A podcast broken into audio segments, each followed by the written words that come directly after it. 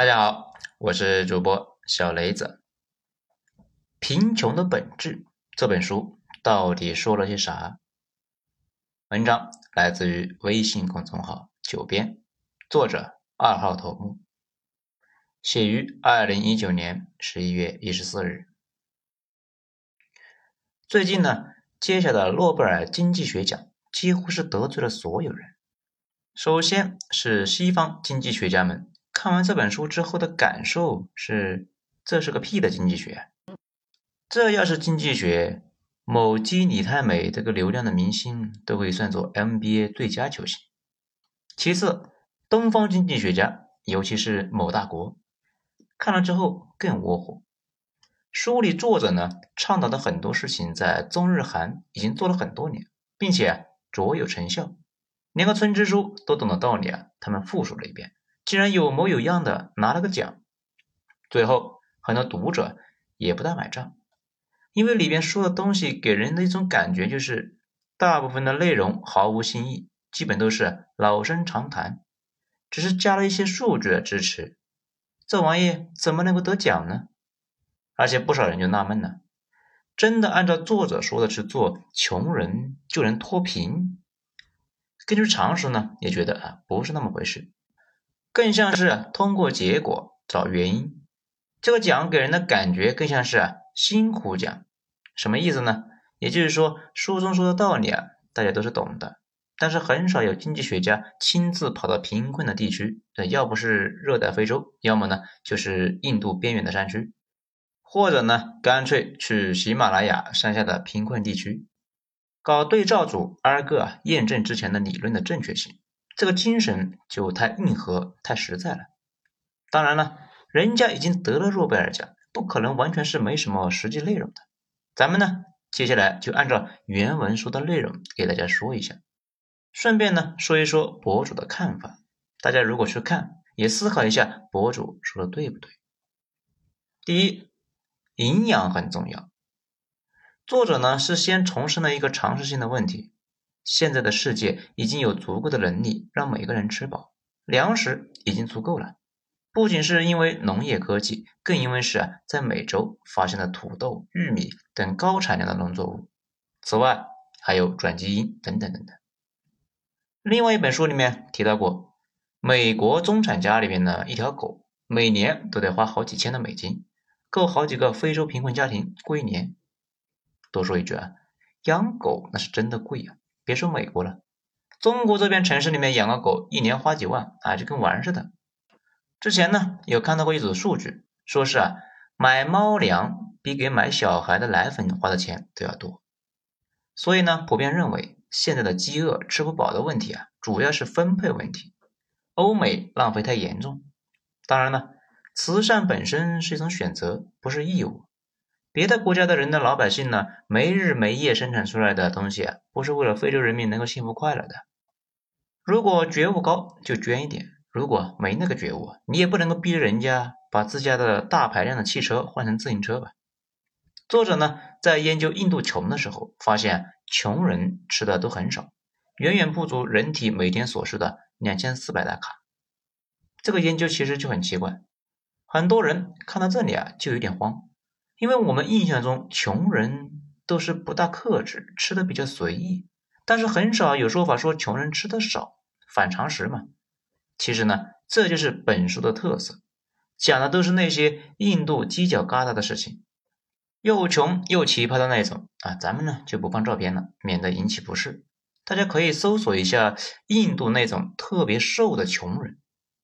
作者说的是那种啊，先天不健康。又瘦又小的极端穷人，没钱却有病，贫血，肠胃里面有寄生虫等等等等，身材呢还没有我国初中生那么高，那种人吃的肯定少嘛，几乎是不言而喻的。不过针对解决之道，作者提了两个说法，尽管都是老生常谈，不过第二点非常有意思。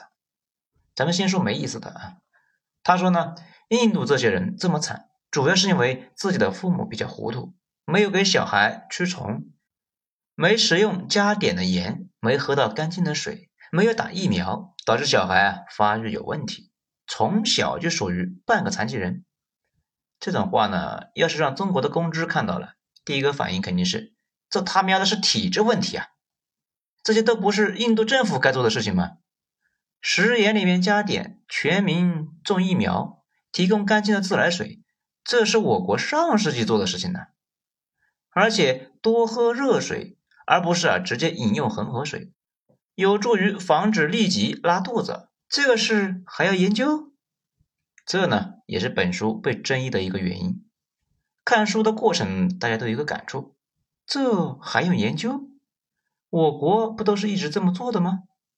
而且国人现在关注的是熬夜、虚胖、亚健康，你们竟然还在讨论没有蚊帐、没打疫苗，你们的政府也太小了吧？小到啥都不干？好，咱们呢再说第二个，这个观点啊，尽管不是新的，但是非常有启发。他说，印度底层人民就算是吃不好，天天吃垃圾食品，也一定要看电视。稍微有点钱，第一件事啊，就去买个电视。因为他们的生活实在是太太太太太乏味了，这倒不是印度人的毛病，全世界底层人民好像普遍都比较无聊，娱乐比较少，生活很枯燥，对娱乐非常向往，因为他们的工作普遍比较乏味，自己经历的好的东西比较少，所以看起电视剧来那就没完没了，这就有点像城里人，很纳闷呢，为什么有人天天待在网吧？那个地方烟雾缭绕，吵得要死，还不太卫生，看着就闹心。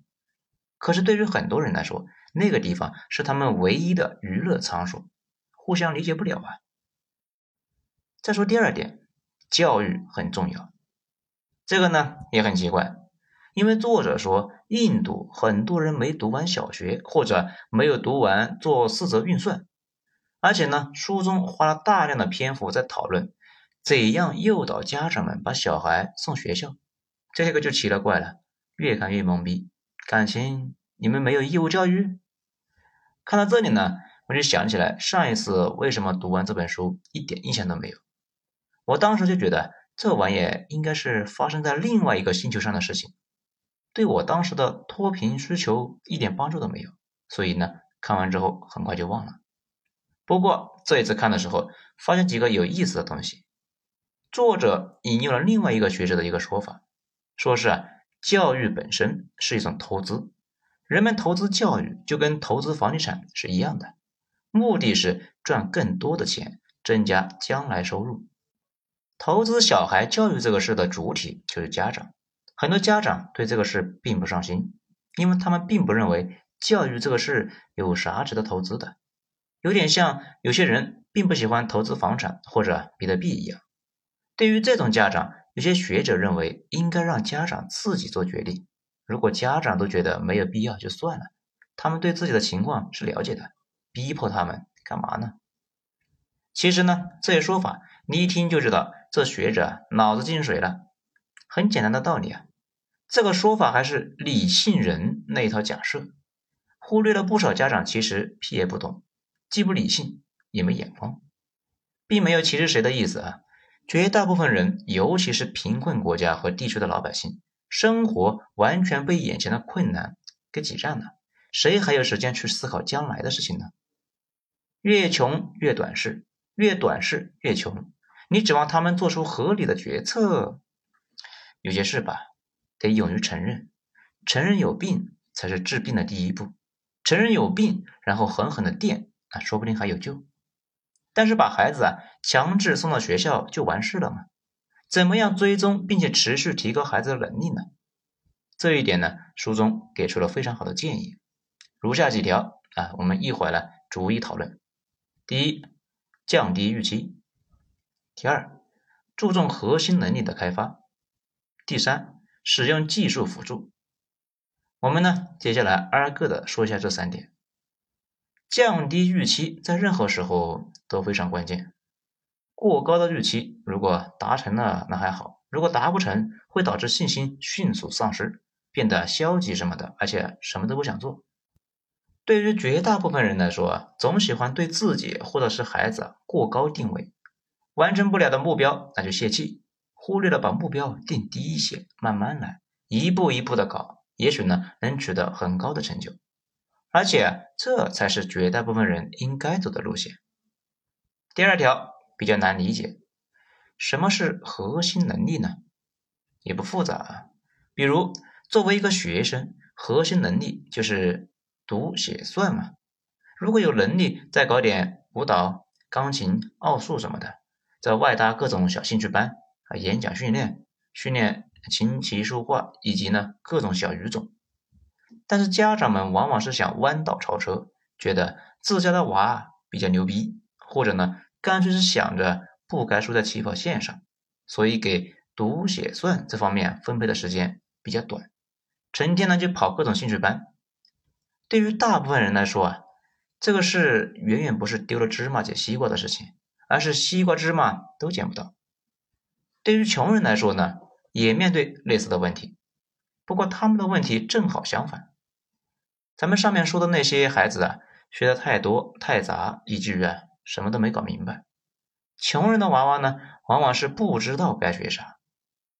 最近这几年，美国那边是搞了一些一个学校叫什么 KIPP 啊，也就是知识就是力量。这个学校呢，在这本书里面也被给予了高度的好评。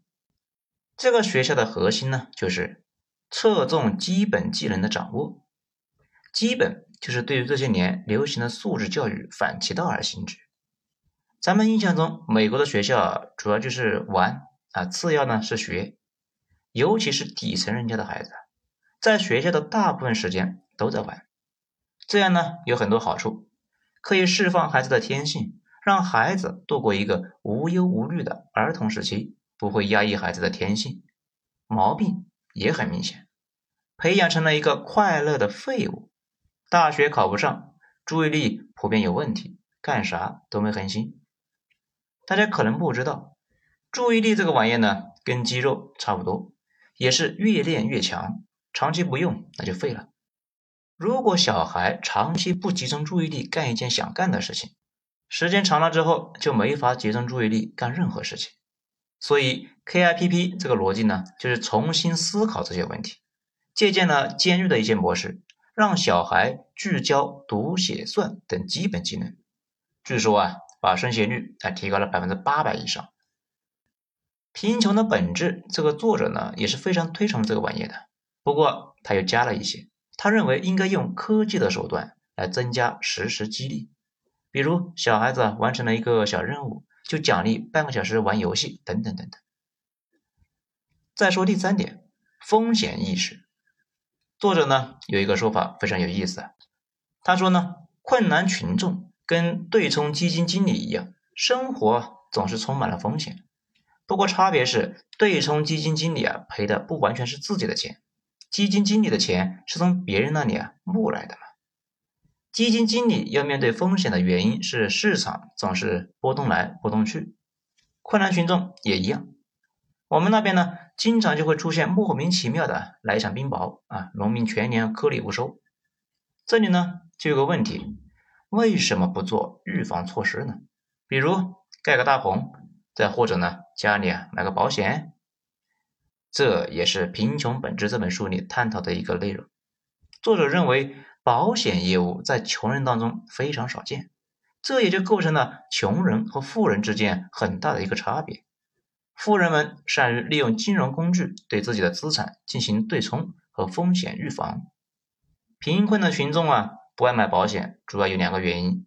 第一呢，是大家普遍不了解保险是怎么运转的。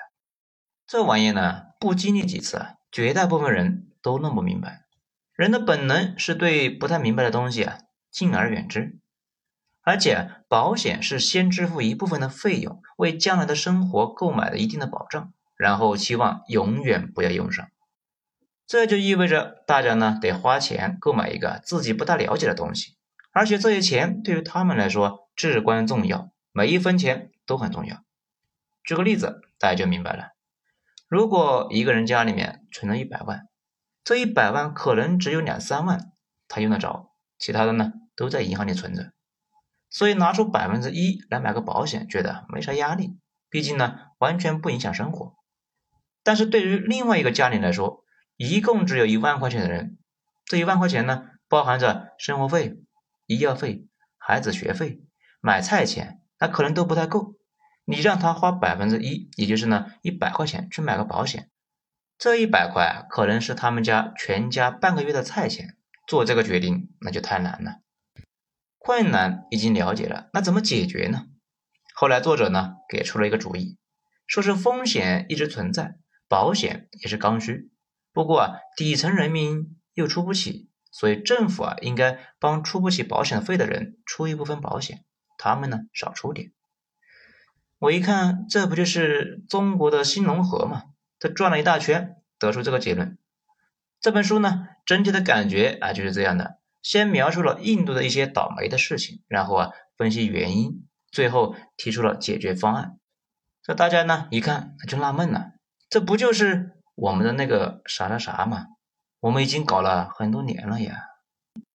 好，大概就这么几点讲完了，谢谢大家收听。精彩呢，咱们下章接着继续。